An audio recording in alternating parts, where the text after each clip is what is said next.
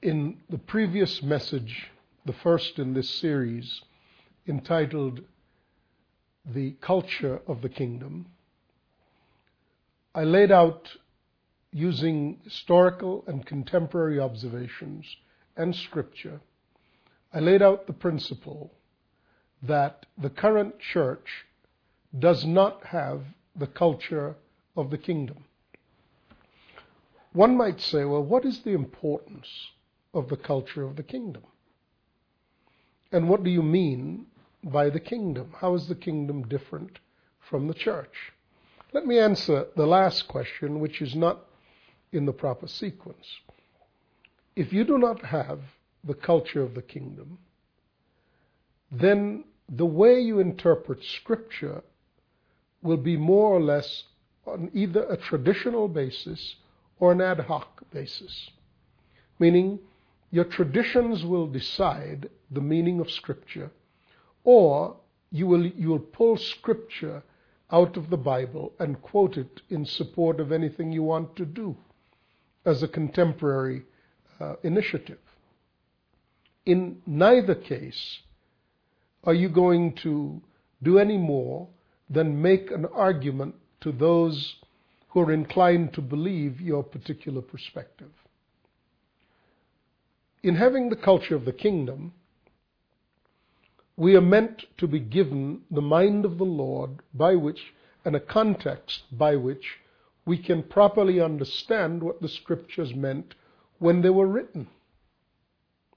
Here I'm not speaking just of historic, um, I'm not speaking just of historic factors. I'm speaking about transcendent factors. Because the things of God do not change from one year to another. The foundations of truth do not change from one year to another in the sense that God knows the end from the beginning. So even though what God does in one epoch will be different from what he has done in a previous epoch or what he will do in a future epoch. There's an absolute consistency that flows from epoch to epoch because God knows the end from the beginning. Therefore, in every time frame, what is occurring in that time frame has to do with what God has foreknown. We must understand the foundations, therefore, that allow us to interpret the scriptures consistently from one generation to another. I'll give you an example. If you understand that the purpose of God in creating man was to have a relationship with man as a son of God, then when God creates Adam and calls him his son, Adam was the Son of God, according to Luke, the third chapter, the very end of the chapter. Then you understand that here is something that God began the creation with that will move forward into time and with which He will conclude the purpose of this present creation. That is, all creation is waiting for what? For the revelation of the sons of God. Why is that statement relevant? Because God began creation by creating a son. Adam was the son of God. But in the middle epoch, if you can call it that, or at some point after Adam, in another epoch, and because Adam sinned, God brought another son into the world, the Lord Jesus Christ. And that son redeems the effect of the sins of the first son so that the original purpose of God, that he would have sons, is fulfilled. And through Christ, we are all the sons of God by faith in the Lord Jesus Christ. And it's more than just believing that he died on the cross. It's believing that he is the pattern son and has been given to us to, to bring us in himself to the Father. Okay? So that's what I mean when I say the paradigm of your understanding determines what you know about the scriptures. But if you take scripture based only on historical applications, such as the Roman Church, the Anglican Church, the Methodist Church, and so on, or any church that's really an Orthodox church. Their idea with orthodoxy is to say we want to we are the keepers of the tradition, the historical traditions that go back to whomever. In the Roman church, they say we are the keepers of the tradition that take us back to Peter. Now, that idea is valid when you're talking about human monarchies. So that whoever is the son of the king, who becomes the son of that son, who becomes the son of that son, in a physical way, takes you back to that king. But the kingdom of God has nothing to do with that which is physical. The kingdom of God is spiritual. For no one is physically the Son of God. We are spiritually made to be the sons of God in Jesus Christ. So there is a model that is meant to bring us back to the purposes of God, and it's not physical. It's not physical. It is irrelevant who, in the institutional model, succeeds Peter, for example. It's absolutely relevant because God, the purposes of God will unfold from one generation to another to another. We are not merely the custodians of, his, of history. But if I mean, if you want if you want to talk about the issue on the basis of history, I'll point out that the Roman Church did not exist for the first 250 years of the Church's existence. It did not come into effect until Constantine the Great, with the Edict of Milan, gave the authority of the Roman Empire to the Church. In all the time prior to that, nearly from its inception, the Church was persecuted by the Roman Empire. My point is that even with those who claim an historical uh, trek back to Peter have the problem of a different model being introduced by Constantine, and they are the inheritors not of Peter, but of that model. But no one needed to be the inheritor of Peter in the first place, because that is like talking about the son of a physical king, earthly king, uh, succeeding his father, and then that king, the son of that next king, succeeding his father, and so on and so on and so forth. This is not the model of the kingdom. If that were the case, unless you are of that bloodline, you can't be king. They have this amalgamation of spiritual and physical uh, functionalities because they understand the very problem. Peter didn't have any children that we know of. He was married, but he didn't have any children that we know of. But interestingly enough, this is a model that's not uniquely Christian. In its application in religion, it's not uniquely Christian.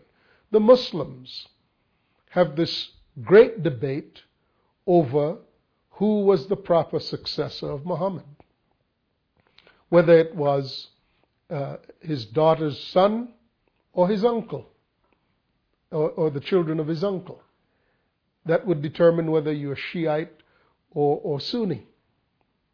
And so, so this notion of being physically in succession, of course, the Roman model, understanding that Peter had no, no children, again, although Peter was married, uh, had to find a way to create a successor to Peter.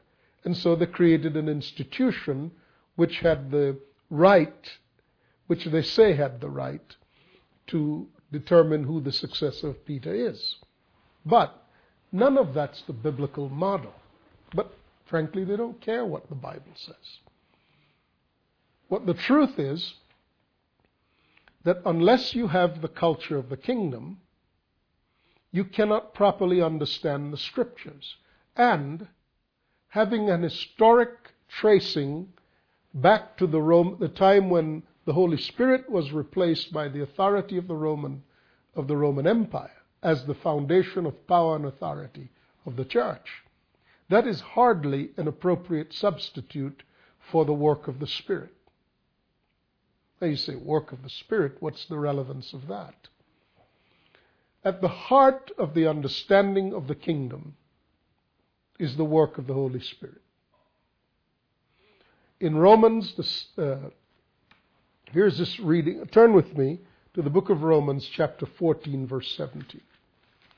It shows us the centrality of the work of the Holy Spirit in bringing forth the model of the kingdom. In Romans 14:17 the following is said For the kingdom of God is not a matter of eating and drinking but of righteousness peace and joy in the Holy Spirit because anyone who serves Christ in this way is pleasing to God and approved of men. Brings us squarely to the question then of what is the relevance of the culture of the kingdom in understanding the scripture and, parenthetically, being and remaining relevant in every age of mankind. We know that the present church has come to be seen as largely irrelevant to the populations of the earth. We understand that the reason it has is because it does not represent a heavenly culture, it represents either an historic culture, as in the Roman Church and all of its progeny, or an ad hoc culture, as in the case of the charismatic and some evangelical churches, especially the megachurch. That's just the ad hoc culture of the guy in charge. He makes it up as he goes along. He says what it is. And it's a mixture of marketing and whatever tradition he came out of. So if he came out of the Baptist church, you can be sure that his core doctrines will be Baptist, but his methodology in the application of those core doctrines will be market sensitive, market driven. But, I mean, this should be obvious to everyone. Um, I think that it's becoming increasingly obvious to everyone. On the other hand, uh, the historic churches keep plodding along, decrying the, uh, the decline of society, but contributing to its decline by the conditions and the activities of its people and even of its priests and leaders.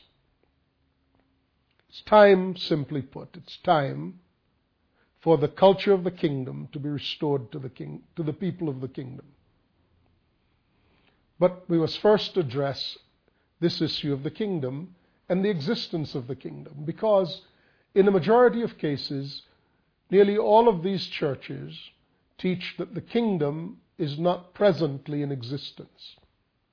Therefore, they have substituted the theology of going to heaven and they've marked out how they intend to get you to do that, and they've they have um, they've put their resources together to marshal their forces to preach a gospel that is designed to, to emphasize people going to heaven. We said earlier, Jesus sent us to make disciples. And what he meant by that, he himself both practiced and taught. He made disciples and he told his disciples to go and do the same. Now, what did he tell them to do and what did he himself do? He said of himself, I only do what I see my Father doing. The Son can do nothing of himself. So his own personally adopted definition of discipleship was being led by the Holy Spirit moment by moment. For example, in Matthew 4, first verses, Jesus was led by the Spirit into the wilderness to be tempted by the devil. I promise you, no one wants to be in the wilderness tempted by the devil unless the Holy Spirit leads him to do that. From the beginning, he shows that he was led by the Spirit. So he himself showed his disciples every day what it meant to be led by the Spirit because he walked day by day, moment by moment, doing only what he saw the Father doing. He was not going to do that himself, disciple his, his disciples into that way of being, and then send them to go win souls, which has become our present language. Now, he was going to send them to teach the people to obey the Lord in everything. Just like he obeyed the Father in everything, and he had taught his disciples by his own obedience to the Father, moment by moment, in their presence, every day, 24 7. That's what they observed him doing. So when he said, Go and make disciples, he had done it to them, and they knew what to do. But he didn't leave it up to some conjecture. He specifically said, Go and make disciples of the nations, teaching them to obey everything that I have commanded you. Now, that's not going to teach, sending his disciples to teach the nations of the earth how to obey the Old Testament and obey the New Testament. He's teaching, he's sending his disciples to teach them, teach the people by the disciples' own obedience among the people. How to obey the Holy Spirit moment by moment. Why? Because the Holy Spirit is the one He sent to bring His power and His authority to the earth. He said, All power, all authority has been given to me in heaven and on earth. Go ye therefore. Now, interestingly enough, he sends them to Jerusalem to wait for the, for the coming of the Holy Spirit.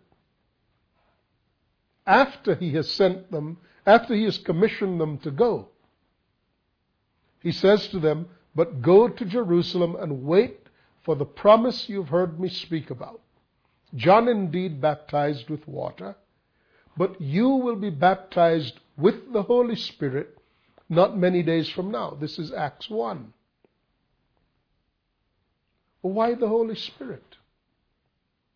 Because we read in Romans 14:17, the kingdom of God is not a matter of food and drink, but of righteousness, peace, and joy in the Holy Spirit.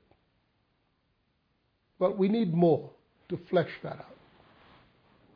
When Jesus himself was on the earth, he taught that the kingdom was at hand. He said to his disciples in Matthew 10, Go preach, saying, The kingdom of heaven is at hand. Now look, my glass is at hand. What does that mean?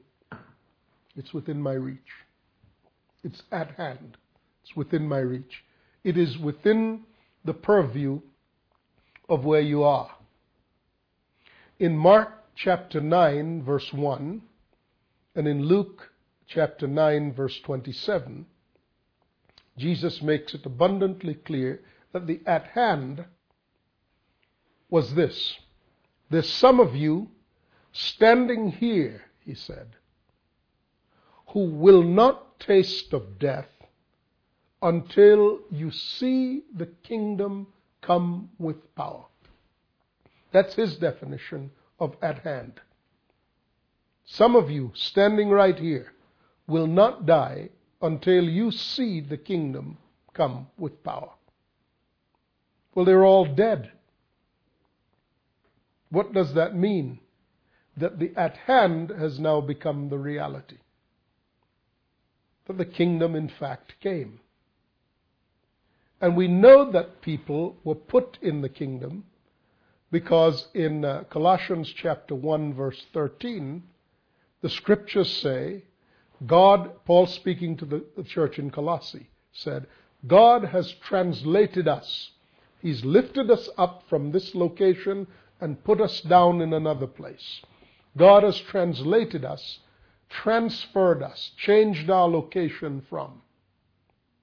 Methestemi, the Greek term. He has lifted us up and put us down into.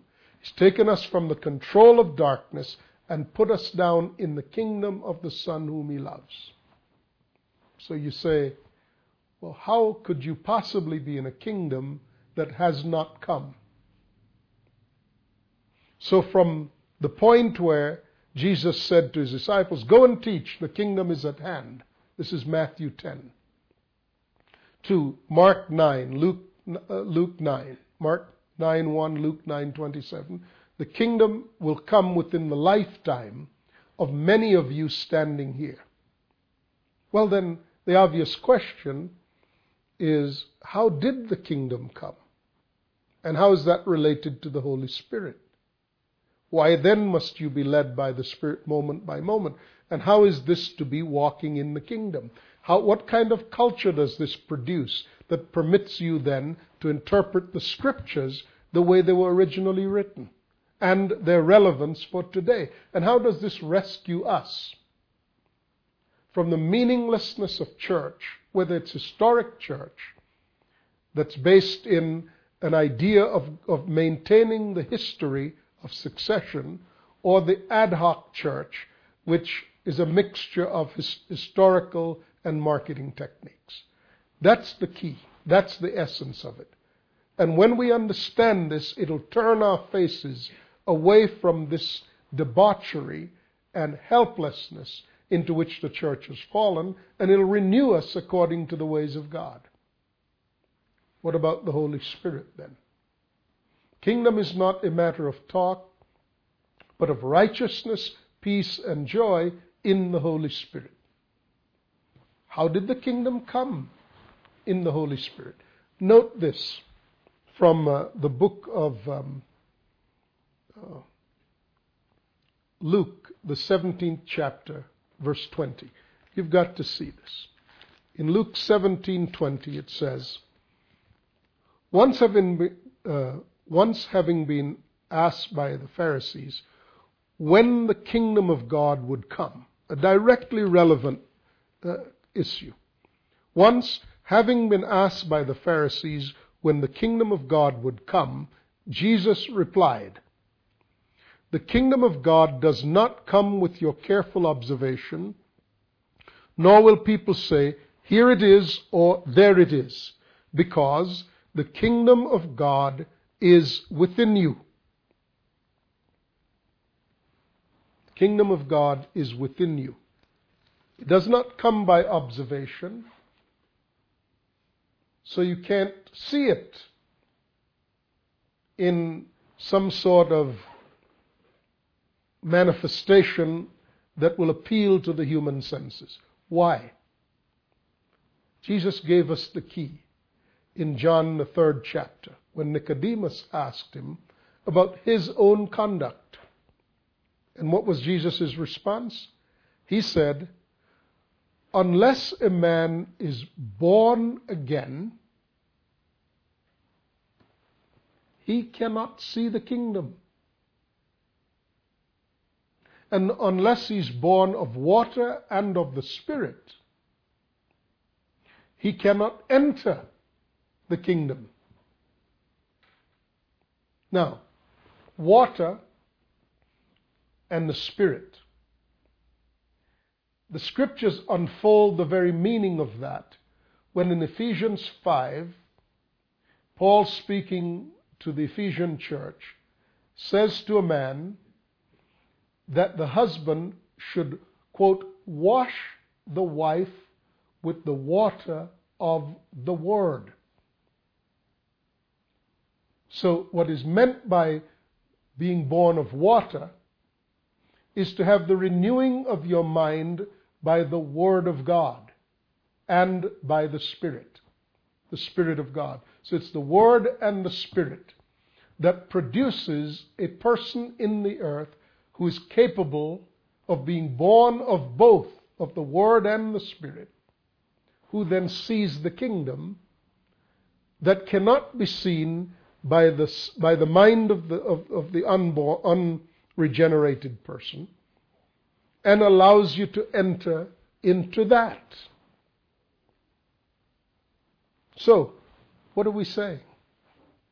We're saying that the kingdom has come. It came on the day of Pentecost when suddenly from heaven there was a rushing mighty wind and cloven tongues like as of fire sat on the heads of each of the disciples and they began to speak as the Holy Spirit gave them utterance. Later that day, at the end of their speech, 2,000 were saved. And from that point on, the kingdom having come, advanced in the Holy Spirit and by the Holy Spirit. Now, what followed was a renewing of the mind, a renewing of their understanding, and what became the evident reality was that Jews who hated Gentiles, if Peter is any example in the New Testament, going to the house of Cornelius, Jews who hated Gentiles, and Gentiles like Romans who would just as soon crucify Jews as they would speak to them, these very diverse people, each one walking in the Spirit, by the end of the writing of the New Testament, there's a model of these people living together in such perfect harmony and well being that something had come to the earth that had solved the problems of mankind. The problems of envy, bitterness, hatred, all the things that the world presently is beset with were present in the first century. And the early church became a model of the resolution of precisely these conflicts. Because the church had a culture of the kingdom. It said in four parts. It said, they continued steadfastly in the apostles' doctrine, in fellowship, in the breaking of bread, and in prayers. Acts 2:47. Let us explore the culture of the kingdom beginning in the next series of messages. This entire series is entitled The Culture of the Kingdom. This is our path back to what is in fact true, what is in fact what God gave us. I'm Sam Soleyn, and I hope you'll follow in our discussion subsequently. See you then. Bye bye.